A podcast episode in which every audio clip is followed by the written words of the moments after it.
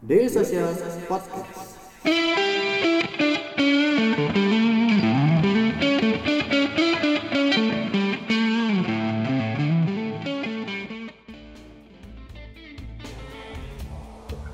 Oke, eh, selamat malam teman-teman Selasa Startup. Kembali lagi, kali ini bersama saya Bagus Rinaldi yang akan menjadi moderator pada acara malam ini. Ya, pada malam ini kita kedatangan tamu yang istimewa, Mas Billy Kurniawan selaku founder dari Kopi Janji Jiwa. Halo, selamat malam Mas Billy. Malam, bagus. Ya, eh, semoga kita semua selalu diberi kesehatan ya, amin. Amin. Oke. Nah, sebelum kita masuk ke pembahasan pada acara malam ini, tentunya kita akan ngebahas tentang kopi ya. Dengan tema kreatif strategi Mong Super Tight Market. Mungkin sebelum kita uh, melakukan pembahasan lebih lanjut, boleh diceritain sedikit Mas tentang profil uh, Mas Billy mungkin atau janji jiwa juga itu apa? Oke. Oke. Um, thank you ya sebelumnya buat uh, teman-teman dari Selasa Startup udah ngundang buat acara ini. Uh, sekarang work from home, semua dari rumah. Ini aktivitas yang saya bilang sangat positif ya. Yep. Jadi uh, buat teman-teman Selasa Startup yang di kalian lagi streaming juga, selamat malam semuanya. Uh, semoga dalam keadaan baik dan sehat. Nama saya Billy Kurniawan, saya founder dari Kopi Janji Jiwa. Kopi Janji Jiwa sendiri itu kita mulai di tahun 2018. Itu uh, purely itu semuanya konsep dari kita, dari sendiri. Kita semua nggak pakai investor, kita modal sendiri uh, dari awal gitu.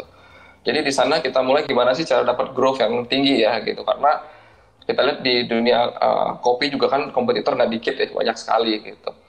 Nah tapi uh, kita terapkan, kita memakai sistem kemitraan dan puji Tuhan sampai sekarang kita udah uh, berdiri selama hampir 2 tahun dan mempunyai 800 outlet di seluruh Indonesia.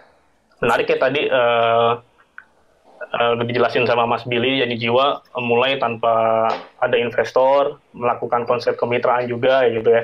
Betul. Nah kita sama-sama tahu nih Mas ya uh, belakangan uh, belakangan tahun terakhir ini uh, banyak banget muncul brand-brand kopi baru ya Mas. Betul.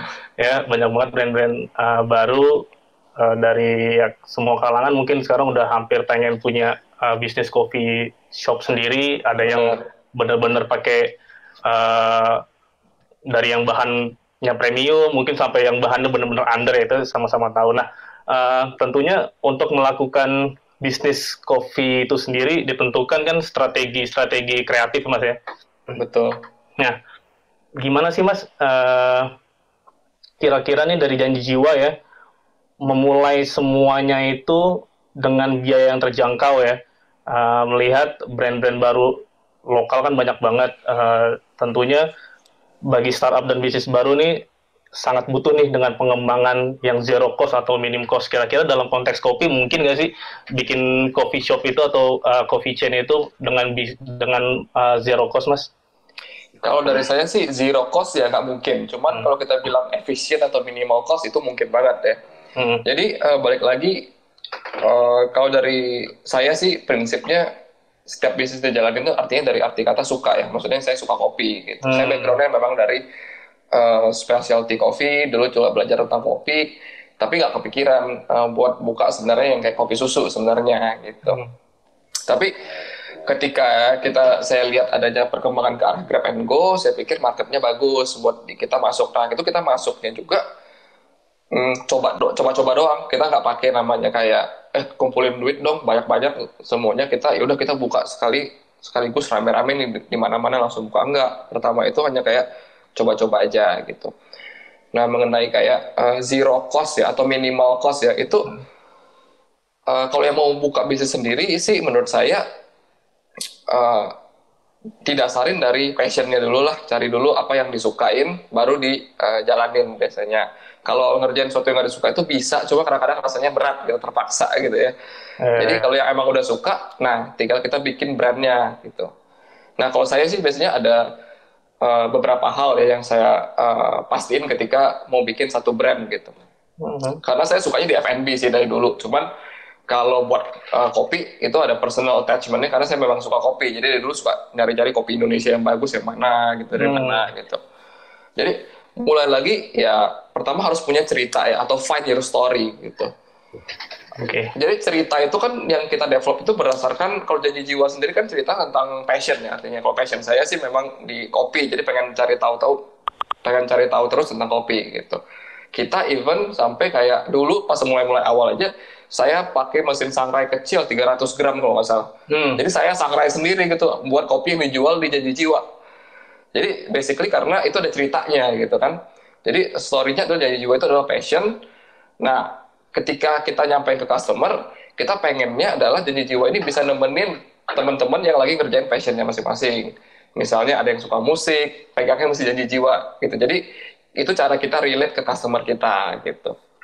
Oh, Yang- oke. Hmm. Nah, yang kedua itu biasanya adalah kita harus tahu juga em, produk kita ini harus uh, enter market yang kayak gimana gitu. Uh, jadi kan market itu dibagi uh, beda-beda ya dari kalau nggak salah gen- uh, gender atau which is yang male atau female, dari age group, yang misalnya dari uh, anak kecil, remaja, atau misalnya orang kerja uh, yang udah lebih dewasa, yang senior gitu, itu kan terbagi semua.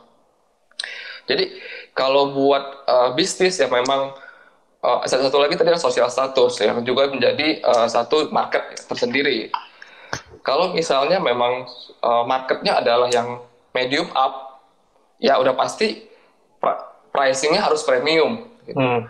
Tapi kalau market kita memang yang besar, pricing jadi salah satu faktor yang penting sekali untuk dikonsider gitu ketika melaunching satu brand atau satu produk gitu. Jadi tahu dulu marketnya yang mana, jadi nggak salah sasaran.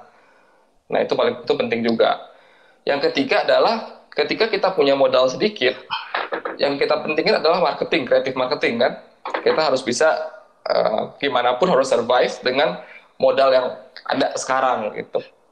Jadi find your platform, find your channel gitu. Kita maunya fokusnya ke mana? Gak usah banyak-banyak. Kalau dulu kita tuh cuman ke arah Instagram aja. Hmm. Jadi eh, dua tahun yang lalu eh, influencer masih nggak terlalu banyak. Em, kayak eh, Instagram juga baru eh, banyak yang pakai buat sponsoring, sponsor ads gitu. Nah, kita udah coba di sana kita brand collaboration dulu sih. Jadi kayak brand-brand lokal mana yang punya satu visi, kita coba kolaborasi. Itu kan kadang-kadang barter aja ya. Jadi barter produk itu dulu kita punya misi, eh, kita punya konsep ya barter produk lebih mending daripada kasih duit gitu. Karena kita nggak punya duitnya. Jadi yang mending kita barter produk, barter produk kan cost gitu aja. Gitu. Oke. Nah, itu sih yang kebanyakan kita lakukan buat ketika kita mau menjalankan satu bisnis startup dengan minimal cost ya. Saya nggak bilang zero cost, tapi minimal cost lah gitu. Dek, ngobrol yuk. Ngobrolin apa bang? Ngobrolin startup bareng Daily Social.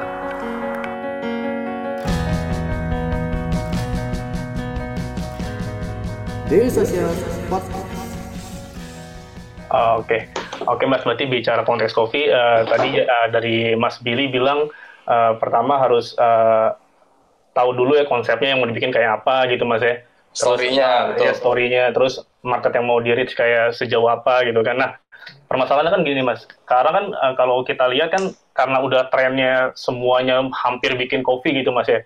Kan udah banyak nih eh, pemain brand-brand gede tuh yang jual dengan harga-harga yang masih lumayan under lah kayak janji jiwa kan saya menurut saya juga itu masih bisa di bisa bisa dicapai lah ya harganya gitu mas ya. Hmm. Nah permasalahannya kan banyak kayak pemain-pemain yang baru nih eh, terkadang eh, mereka kayak bukan bingung sih ya. Jadi gimana caranya eh, si eh, apa si eh, pemilik bisnis kopi ini biar bisa dikenal sama konsumen juga gitu kan tanpa harus menurunkan eh, misalkan kayak bahan baku. Karena kalau yang saya lihat juga akhirnya eh, banyak sih beberapa yang dimainin. Kayak misalkan apa ya kayak hmm, yang modelnya subsidi silang. Jadi ada beberapa menu tuh yang apa yang harganya tuh dimurahin. Cuman di beberapa menu lagi tuh ada yang eh, harganya dimahalin itu satu. Terus yang kedua itu mungkin kan buat biaya operasional juga ya. Terus yang kedua Betul. ada yang modelnya itu eh, dia nurunin bahan baku gitu kan biar marginnya agak gede gitu kan ada juga yang Betul. bener-bener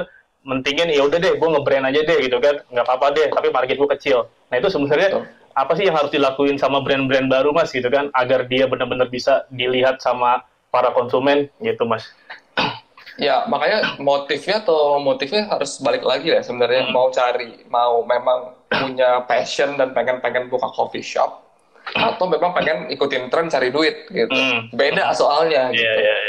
Kalau memang biasanya kalau memang orang yang baliknya dari passion ya, pasti biasanya mereka punya satu kebanggaan buat cara coffee shopnya itu gimana cara punya special identity masing-masing gitu. Hmm. Jadi nggak perlu perang-perang di harga, nggak perlu perang-perang di mana, mereka cari komunitasnya sendiri gitu. Hmm. Tapi ketika mau bikin satu, uh, misalnya mau nyaingin uh, teman-teman teman-teman teman-teman ini mau, mungkin baru mau mulai karena lihat oh bisnisnya enak ngantri-ngantri ya udah gue bikin juga deh kayak gitu. Hmm. Terus habis itu ngambil uh, supplier pertama. Hmm. Pertama baru mulai kalau supplier kita ngambilnya kan pasti dikit-dikit. Yes, benar. Cost kita udah pasti tinggi gitu. Unless kita bisa uh, kita harus punya satu namanya kan uh, uh, apa namanya advantage dari brand lain gitu. Nah kalau kita nggak punya itu kita cuma mau niru doang, ya kita harus berarti kita harus main perang harga gitu. Which is yang kalau misalnya brandnya udah besar agak susah gitu. Jadi kalau menurut saya sih find your identity dulu. Oke. Kalau memang misalnya adalah kopi, memang kopi juga yang mau dimainin, itu nggak ada masalah, masih banyak ruang menurut saya ya. Ya. Apalagi kalau kita, kalau menurut saya itu kopi itu diminum hampir sama uh, di dunia lah itu banyak sekali yang minum gitu, hampir kayak yang paling banyak dipakai komoditas itu kan ada oil, ada apa, kopi adalah salah satu yang paling banyak lah gitu, Hmm. yang dikonsumsi sama manusia gitu. Jadi saya rasa kalau buat uh, brand kopi apa pun masih bisa bersaing gitu. Hanya kalau kehilangan identitas, makanya jatuhnya adalah mainnya perang ke Harga, harga ya. dan mainnya ke quality gitu. Iya. Itu yang kadang-kadang sangat disayangkan gitu. Iya sih. Oke, kayak menarik sih ya. Berarti yang penting identitasnya dulu ya harus bener-bener dikuatin kuat. ya. Ya, harus ya. Ya kan, nah uh, menurut Mas Billy nih sekarang kan uh, trennya kan udah bener-bener yang tadi kita sempat uh, bicarain di awal, semuanya udah hampir bikin kopi gitu kan. Bahkan Hmm. uh, kayak uh, artis-artis pun sekarang banyak yang bikin kopi gitu pas ya gitu kan. nah uh, kita kan nggak tahu ya itu sebenarnya uh, ini menurut Mas Billy deh. uh, sebenarnya kalau misalkan bikin coffee shop itu atau yang benar-benar mau main di coffee chain ya, ya harus benar-benar mengetahui tentang kopi nggak sih atau uh, dengan cukup ah, gue punya uang segini gitu kan gue mau buka karena trennya lagi kayak begini Nah, kalau yang memang cuma mau buka aja, mending kemitraan sama kita.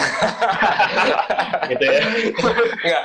Tapi gini, maksud saya uh, kalau memang dari personnya pengen uh, bikin coffee shop sendiri, setidaknya cari tahu dulu mengenai kopi itu, asal usulnya kopi itu ada apa aja sih jenisnya. Kopi tipe-tipe kopi susu ini kenapa sih yang es kopi susu ini laku bahan-bahannya itu apa sih? Kenapa orang pakai beans yang jenis ini sih buat es kopi susu gitu?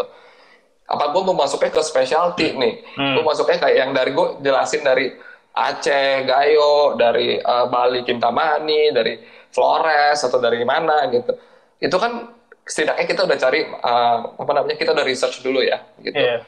Nah setelah itu kalau misal memang masih suka dan masih pengen pengen terjun, nah dari sono kita baru coba cari tahu lagi, maksudnya supplier kopi ini paling murah di mana, ini kayak gimana, kalau kita roasting sendiri gimana, kalau kita Hmm. roasting sama orang gimana, nanti tambahin lagi bahan baku yang lain gimana. Nah habis itu costing segala macam dipikirin matang-matang.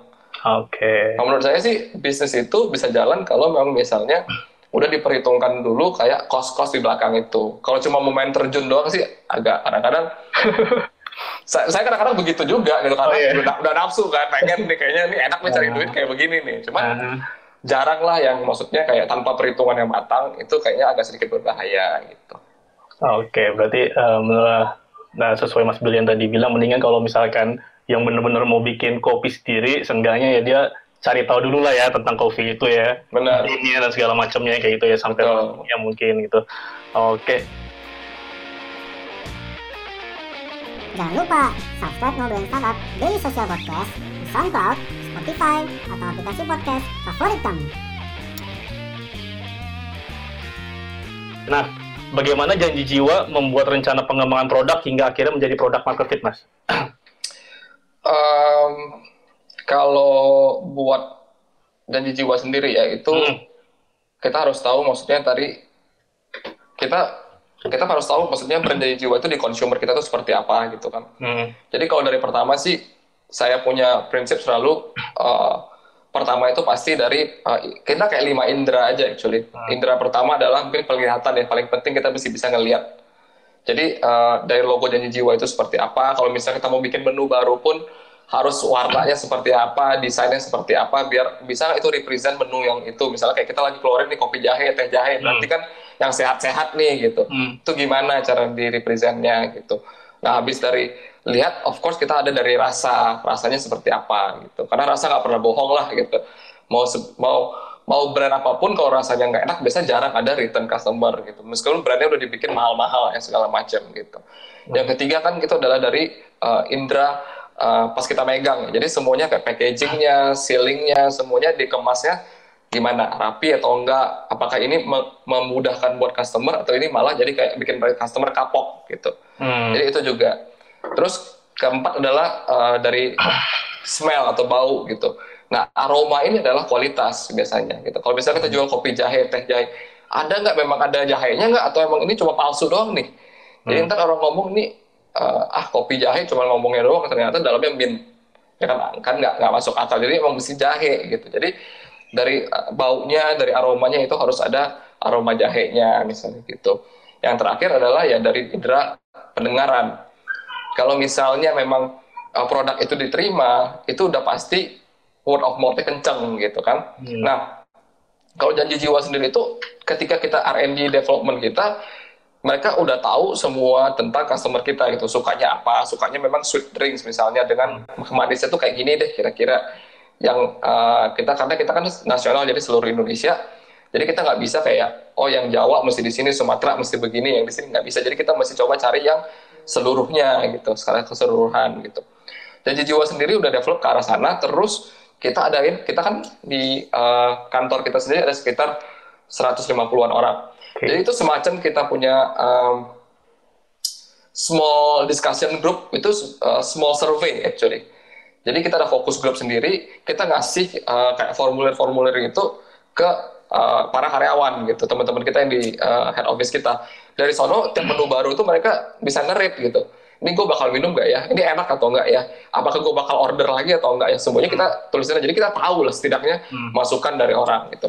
Nah, buat teman-teman yang misalnya baru pun ketika mendevelop satu uh, uh, produk innovation atau misalnya yang kayak uh, seperti itu produk yang bisa sesuai dengan market mungkin cari tahu marketnya yang gimana cari orang yang mirip-mirip market itu dilakukan survei sendiri gitu mungkin 10 orang aja udah represent kira-kira lah gitu sampelnya ya gitu jadi menurut saya sih um, kalau kita kita coba lakukan itu semua selain cuman kita develop kita juga melakukan semacam kayak small survey itu sih Oke. ya Oke sih. Oke nah Mas, uh, bicara return user nih Mas ya. Uh, sekarang kan uh, jelas udah banyak banget brand-brand yang baru gitu ya. Pastinya juga market kan tadi udah pasti makin ketat. Market juga udah pasti bakal mencari mana sih uh, kopi yang cocok buat uh, mereka gitu kan. Nah, janji jiwa sendiri kan tadi kan bilang uh, mengusung kemitraan ya gitu Mas ya. Uh, betul kemitraannya itu eh, eh, boleh dijelasin nggak sih mas kayak atau emang modelnya kayak franchise atau misalkan kemitraan yang kayak gimana sih? Jadi kalau kemitraan kita sih kita benar-benar particular tentang quality control kita ini. Jadi Hmm. biasanya itu semacam uh, kemitraan itu sebenarnya semacam franchise Hmm.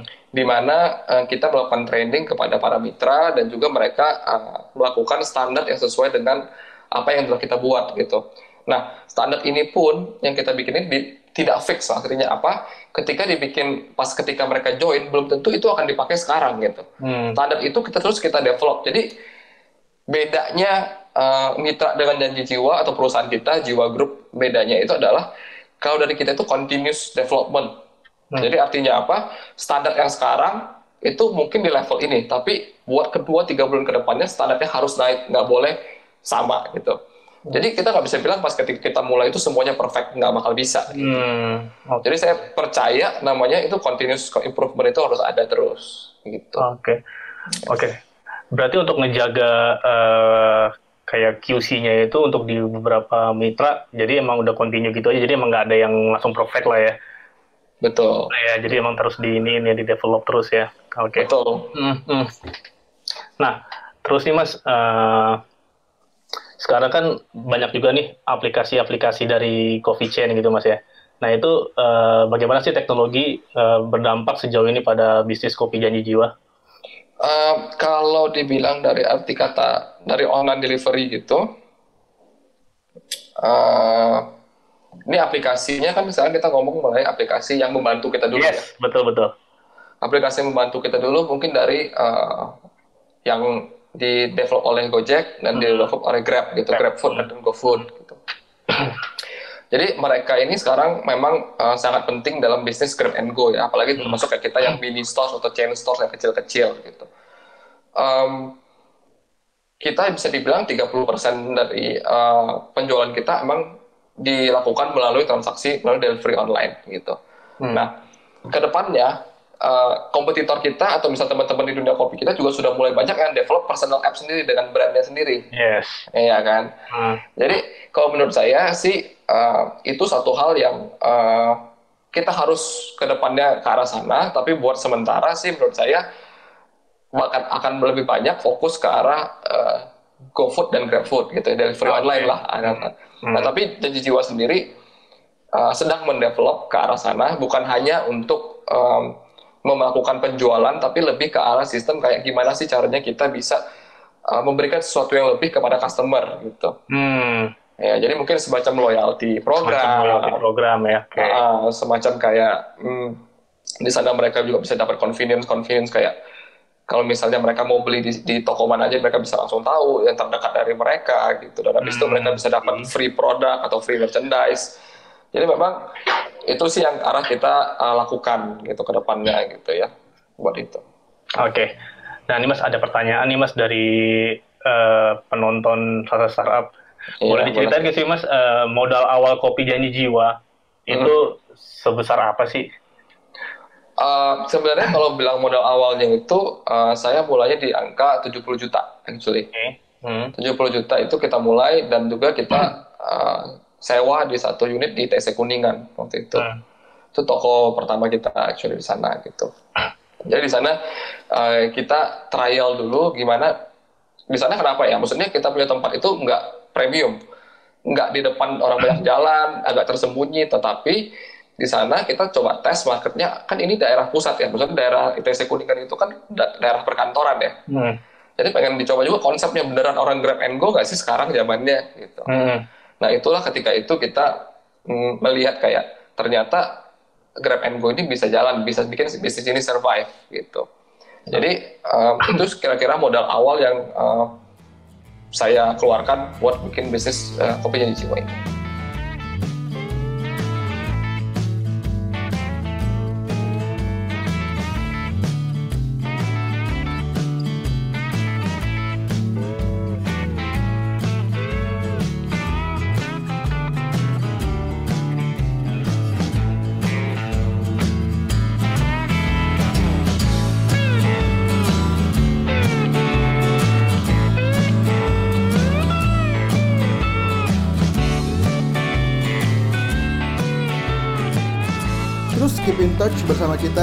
dailysocial.id untuk website kita. Di Facebook kita ada dailysocial.id, di Twitter kita ada @dailysocial dan di Instagram kita ada @dailysocial.id. Di LinkedIn kita ada Daily Social dan di YouTube kita ada Daily Social.